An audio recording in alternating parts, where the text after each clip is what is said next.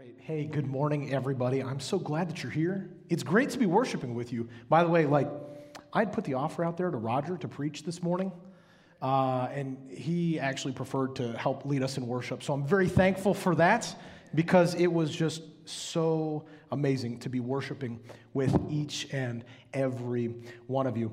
Uh, you know, we're getting ready to, to round out our Life to the Fullest series. We've been in this for a few weeks, uh, and this is our view into the disciples' journey. There's a lot of core longings that each of us have to belong, to believe, and to become. And each week we've been addressing each one of these. You know, week one, we had a little bit of context as far as what uh, the disciples' journey looks like. And we're talking about life to the fullest. You know, when we talk about John 10 10, the thief comes to kill and destroy. But I've come to give you life abundantly or life to the fullest. So we're looking at that. And then we were looking at uh, belonging in week two, you know, what it looks like to be in Christ centered community. In week three, last week we were talking about believing and how we find ourselves in the larger story of Scripture, the big story. And today we're going to be looking at becoming, how we can live out what we have learned over these past couple of weeks you know, and really being able to discover our purpose, right? There's probably a lot of questions that each of us have, but what is our purpose? What on earth am I here for? What am I supposed to do? And so, purpose, that's such a great word. I don't know if any of you actually think about that word, but for me, it conjures up a lot of questions. You know, I think about the purpose of different things and uh, why some things happen. You know, what is this supposed to be all about? How is this supposed to work? But the purpose, purpose stirs up a lot of those things. You know, I got to pause and think about this time I was sitting around our kitchen table. Uh, we have a lot of great conversations around the kitchen table. And uh, my all of my girls are extremely inquisitive. They're very curious about things in life, but I want to hone in on my oldest, Malia. She's seven. She just started second grade. And she, yeah, sorry, I had to, there was a delay there because I was like, what, what grade is she in again? Yeah, second grade. She's in second grade, right, Lauren? Second grade? Okay, just making sure. Thank you. Uh, but she asks a lot of great questions, and she hit me with a doozy. She's like, Papa, why do butterflies orphan their babies? Like, isn't that a real sweet question to ask? For a seven year old, dang, that's right. I mean, you're talking about a seven year old who's asking such a profound question about the life cycle of a butterfly. And yet, it, her question revealed a little bit about her heart.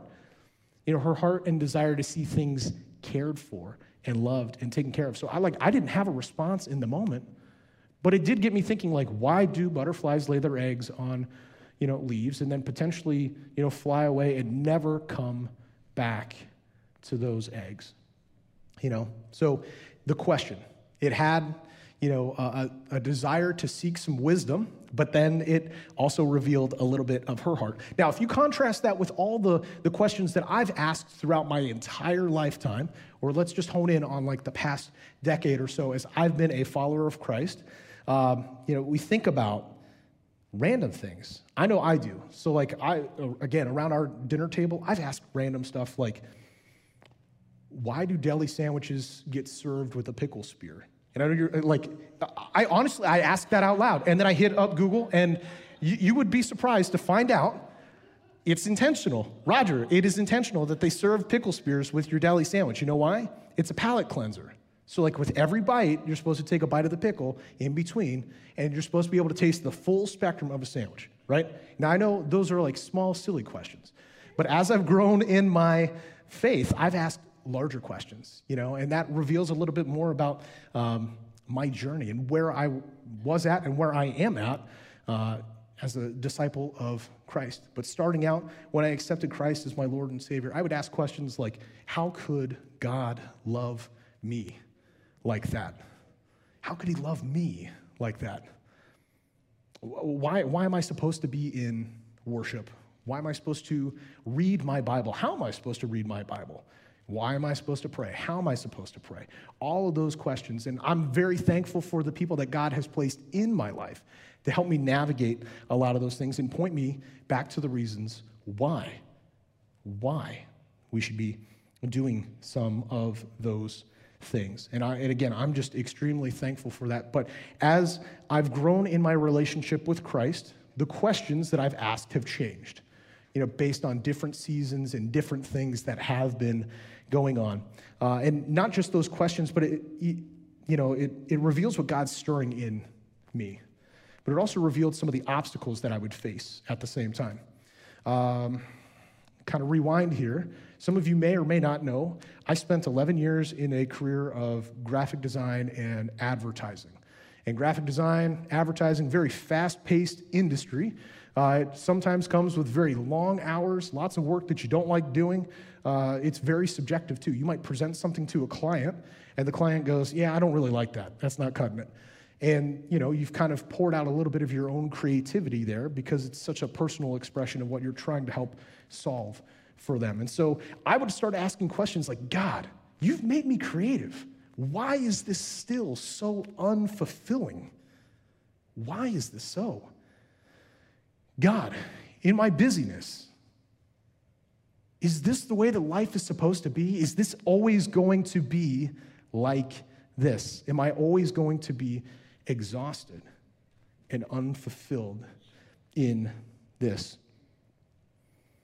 you know, or even thinking about um, it, obstacles like ind- indecision and insecurities. These are all things that are revealed in and through a lot of these questions that I would ask God.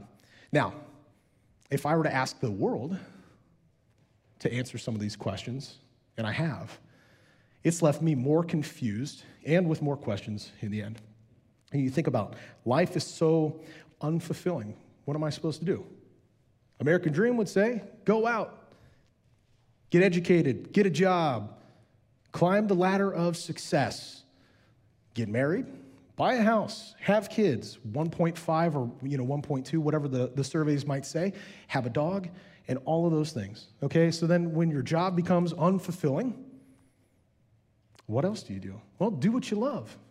Love what you do. Kind of sounds like a, a Pinterest pillow that might be yeah, it does. It does sound like something you would see on Pinterest. And, uh, you know, a lot of the answers that we would find on Google or in the world, they, they, might be quick fixes or solutions to some of the things that we are wrestling with, but they never seem to answer that question of what is my purpose? What on earth am I here for? What am I supposed to do? And I know some of you have wrestled with questions like these two. I've heard you express some of these questions in very difficult seasons of your life, and it shows that your heart is seeking and longing to find purpose. It also reveals some of the obstacles, some of the insecurities that you might be dealing with in life. And I want to encourage you today you know, God has an answer specifically for that. What is our purpose? What on earth are we here for? And not only does He have an answer for that, He's got promises and plans and hopes for you that you can step into today. You know, the verse that we've been using is John 10 10. That's the foundation of this entire series. Remember? All right, so I said it a little bit ago. Were you paying attention? John 10 10. Somebody shout it out.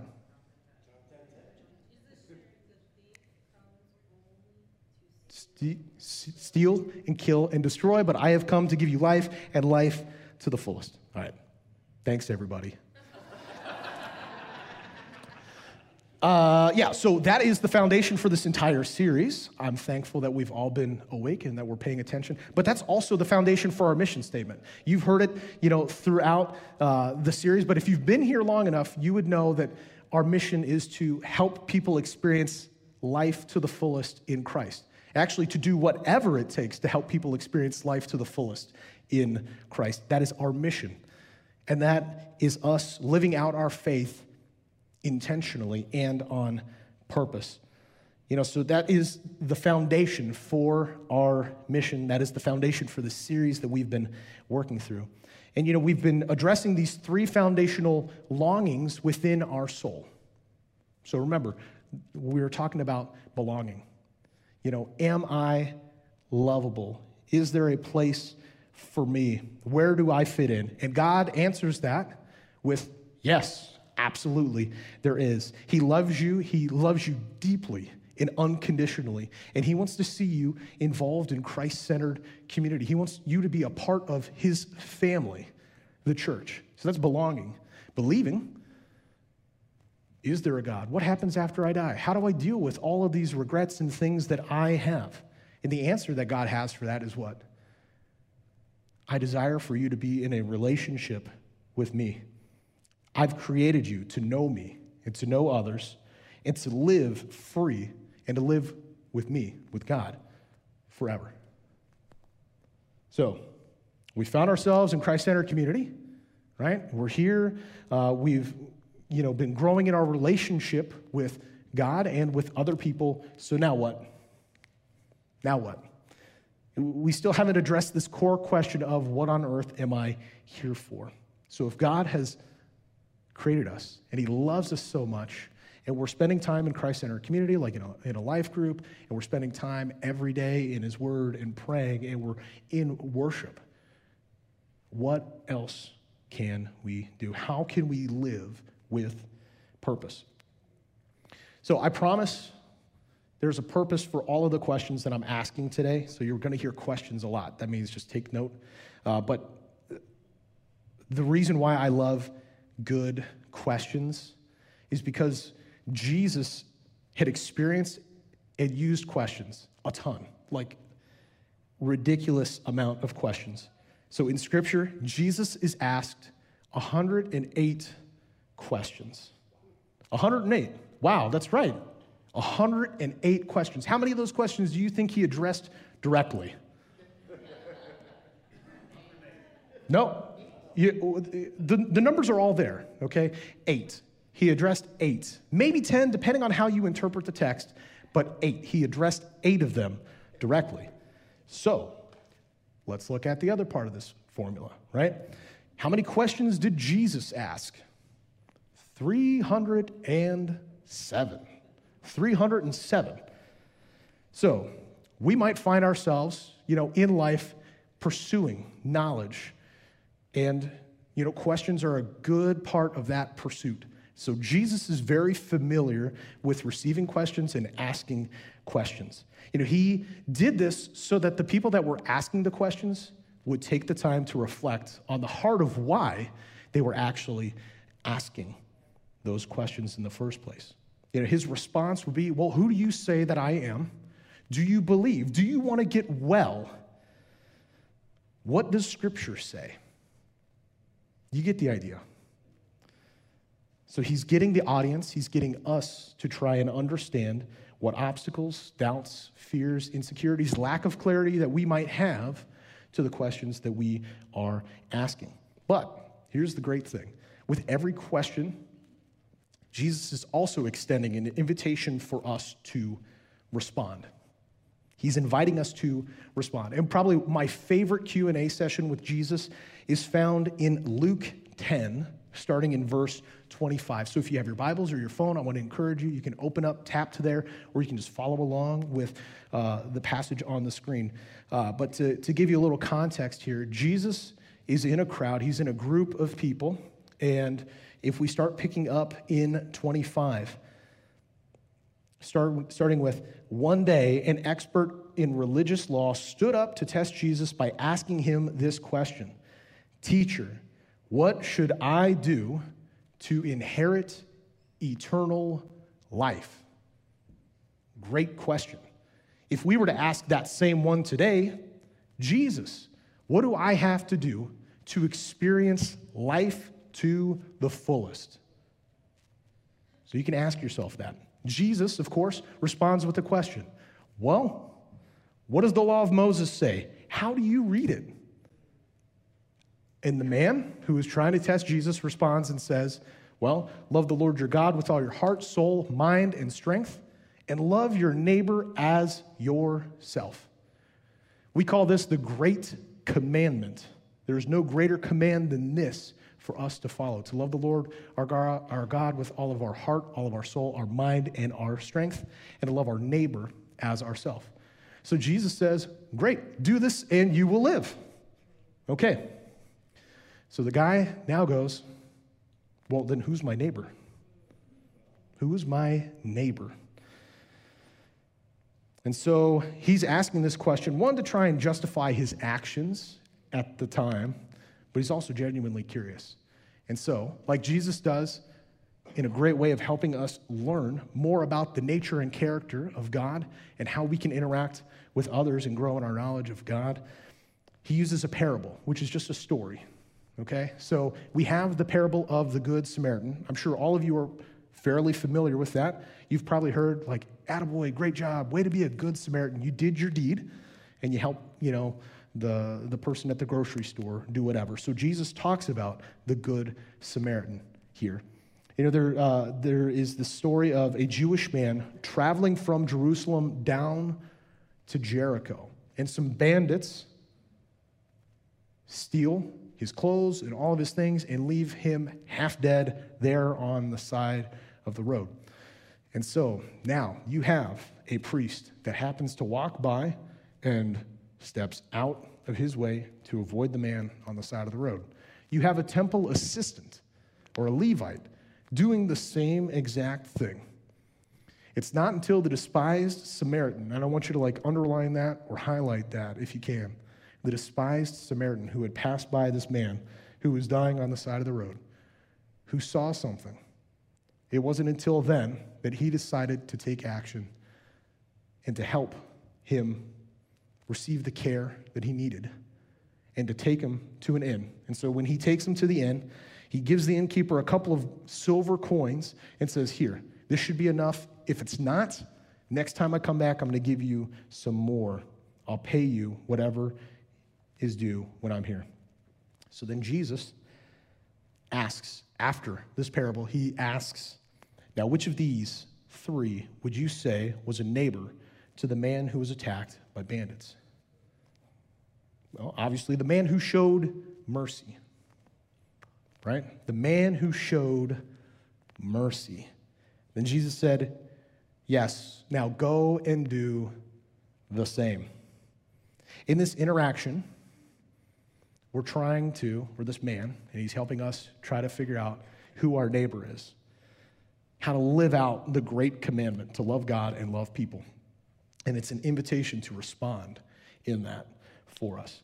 You see, the Jewish priest in this story, the Jewish priest who would have known Jewish culture, and also by his role and profession, should have been a person of compassion and wanting to help people. And yet he sidestepped the man who was dying on the side of the road because culture would say if you touched this unclean, or excuse me, not this unclean man, this dead person, you would then become unclean. Temple assistant did the same thing because they understood the culture. But the despised Samaritan, this person who had a reputation about himself, or the, this people group that had a reputation about themselves, saw a need, met a need, and took this man to go get the care that he needed. To experience life to the fullest, you need to not just know God, you need to show God. We have this Jewish priest and this Levite or temple assistant who knew God, who knew God's law of love, and yet neglected to show that love in the time of need. It wasn't until the Samaritan took care of that man. And to put it in another way, the Samaritan saw a need to meet a need. So if you see a need in your life, are you able to meet a need? Are we aware of the needs of those around us, or are we going to be caught up? Are we going to allow ourselves to be people who are caught up in what the world has to say? Do we bend to the weight of the world? Or are we willing to bear the weight of the word? Do we bend to the weight of the world, or are we willing to bear the weight of the word? You know, the Apostle Paul would remind us to not be conformed to the patterns of this world, but to be transformed by the renewal of our minds. So, if we're belonging and we're believing, we are uh, connected in Christ centered community being life groups, and we are spending time in worship, and we're praying, and we're reading the Bible, and we're doing all this stuff, and we're connected, and we're growing in our knowledge of all these things that God has planned for us and desires for us to do, then we should be able to live out our faith daily, using our gifts and our story to help advance God's mission. So, what is God's mission? After Jesus had died, resurrected, right before he's getting ready to ascend back into heaven, he tells his disciples the Great Commission, which is to go into all the world, make disciples, baptizing them in the name of the Father and the Son and the Holy Spirit, and teaching them to obey the things that I have taught you. See, we've got the Great Commandment and the Great Commission. These two things are central to us living out our faith daily. They are inseparable. You cannot do one without the other. Let me say it again you can't do one without the other. And it's important that we remember this because it's God's plan and purpose for your life, your life, to love God, love the people around you, and to share the good news of Jesus Christ your life. But Kyle, isn't that what the church is for? Isn't that what pastors and the church leaders are supposed to be doing? Yeah, kind of. But it's the great commission. It's not just like the, the, the staff's mission, it is our mission. Together, our mission. All of ours. It's Mark, it's Roger, it's Gary, it's Andy and Phyllis, it's everybody. All of our mission together. And if we don't filter our lives through the Great Commission and the Great Commandment, what are we really doing? What are we really doing? These are the filters that we should be filtering every aspect of our lives through. You might be thinking to yourself now, okay, I realize what uh, we're supposed to be doing. We're supposed to go into all of the world. We're supposed to make disciples. Now, how do I do that? How do I effectively do this? I'm glad you asked. Okay? So, the good news is you were created on purpose and for a purpose. You were not created by happenstance or as an accident. God knew before you were even born, He knew the number of days that you would live and the number of hairs that you would have on your head, some of us more than others. But He knew. And He has a very specific plan and purpose for your life. You were created on purpose for a purpose. And He has shaped each and every one of us uniquely. And as we've been talking about our discipleship path, SHAPE is an acronym, so be sure to write this down. This is how we can discover how God has uniquely created us, how He's given us spiritual gifts, the things that wake us up in the morning, that gets our hearts pumping, the things that we are passionate about, our abilities, our personality, and our experiences. Because God's not going to waste any drop of what He has already put in you. And so we're talking about the discipleship path here, and I'm personally excited about this, and I hope that you are excited to learn how God has uniquely gifted and created you. We're going to continue to talk about all of these things, but this is going to be a great tool for all of us to be able to discover how God has created us, how we can walk alongside you, and also find places and spaces where you can serve in your sweet spot because it's where your spiritual gifts, your heart, your abilities, your personality, your experience, where all of those intersect. That is the sweet spot. That is where God desires for you to be and to be a part of what He has created you to do here on earth. So, maybe you've been a follower of Christ for a while but you have allowed obstacles like insecurities, doubt, lack of clarity, and fear to hold you back from living this life abundantly. You don't feel credentialed enough to go and share the good news. Well, let me tell you, throughout Scripture, God chose underdogs.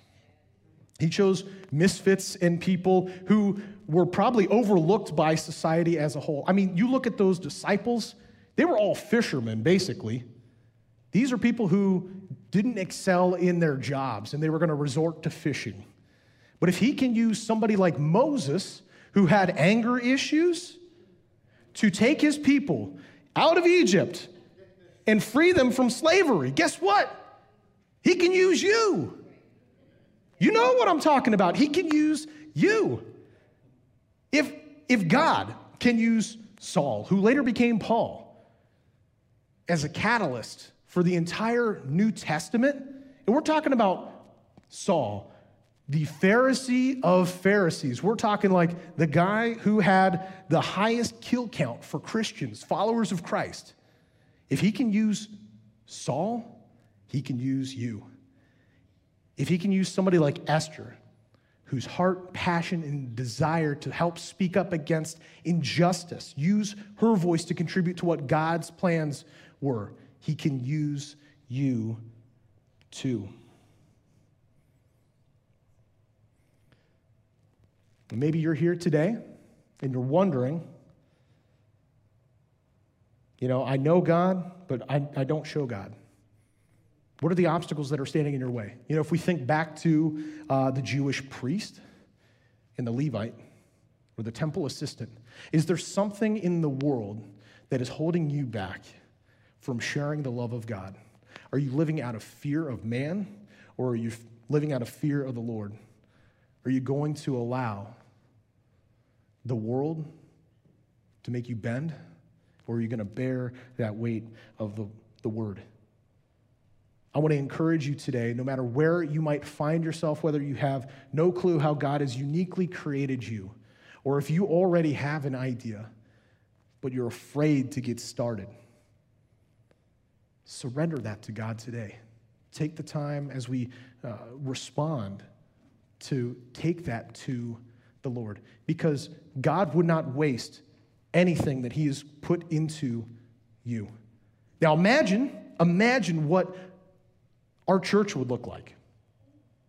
One of the, the my, my favorite things that if I sit and reflect too long, I start to weep. But thinking about when Mark was here and he was sharing as he was candidating uh, the story of Matt, the lame man who needed to get in front of Jesus. And it took all four of these guys to grab their corner of their mat and to do their part to get this man in front of Jesus. That's the beautiful thing about what we do each and every week is that it's not just one person, two people, 12 people, whatever. It is all of us collectively that help make worship happen. It's more than just pushing buttons in the back or caring for our kids upstairs or playing an instrument and singing. It is all of us together that help make that happen. You are a difference maker. You are a tile mover in somebody else's life. So if you're greeting somebody out there in the lobby, that smile, that handshake, the air high five, whatever it might be, that is making a difference in somebody's life and that is showing God's love to them. Now, that's just within the walls of our church. Imagine what our community would look like. Imagine what that would look like. Huh, Kyle, you're wearing this free to run shirt. What does that mean? Well, you remember when we were uh, back in May, we hosted the run? We were able to raise nearly $10,000, including in kind donations, to help impact the lives of those who are trying to seek care and comfort and resources from child human trafficking. And because of what you did, whether it was out there running, whether it was serving, whether you gave generously, you impacted their lives in a tremendous way. And because of them, and because of that collective effort, they get to experience the love of God in a very real way. We get to do the same thing with the Juntos Run. We get to run together for people who have been impacted in different ways. We host all of these different uh, support groups within our church. And th- these are people who are coming in from the community. And we get to, just by the nature of having lights on and being a smiling face, we get to help them experience the love of God in a very real way. Imagine your neighbors knowing that you love God by the way that you live your life, by the way that you live your life, when you put walk to your talk. Outside of the one hour of church that we experience, we have 167 other hours that we can take advantage of to help show the love of God to the world. So, are you ready to become who God has created you to be? To use your gifts and your talents, to use them to expand God's kingdom here on earth. Are you ready for that? Because if you are, let's do this, okay? All right, I want to take a moment and I want to pray for us. So I want to invite Roger and the rest of the team to come forward and help lead us in worship. But I want to encourage you, bow your heads right now. And as we prepare to pray, whether it's in this place or in a living room somewhere else, if God is stirring in you to take that step of faith and to move beyond the fear and the doubt and the worry and the insecurity, I want to encourage you to raise your hand because I want to pray specifically for you. I want to lift up those needs that you may have and to pray for you. Thank you for that hand. Or you can even just look at me. I see that hand. I want to make sure that you get prayed for specifically for this. I see that hand. I see that hand. God, I pray for each person in this place who's feeling your spirit move in them to be able to, to take that step of faith. I pray, God, that you would move obstacles away from them, that you would clear a, a path for them to move forward and to realize the gifts that you have uh, bestowed to them to help them understand how you have uniquely and purposefully created them, fearfully and wonderfully made in your image. And God, that these obstacles, the fear, the lack of clarity, whatever it might be, God, meet them in that moment and help them to step into the promise that you have for them. And God, I pray for every single person in this place and online who can hear my voice, that we would be moved that we would live as changed people, that we would not hoard your grace for ourselves, but give it away and to give it freely, just like you have given it to us. As we think about the great commandment to love you with all of our heart, all of our soul, all of our mind, and all of our strength, God, stir in us deep into the marrow of our bones and within every fiber of our being to be able to experience that, to be changed by that, and then to go and to love our neighbors in the same way that you have loved us. Help us, God, to be attentive to your spirit moving in our lives. Continue to remove obstacles and things that might be crowding in and trying to seek and destroy and kill and rob us of the ability to experience your life abundantly and to share that same life with others. God, we love you and we thank you. It's in Jesus' holy and precious name that we pray. Amen.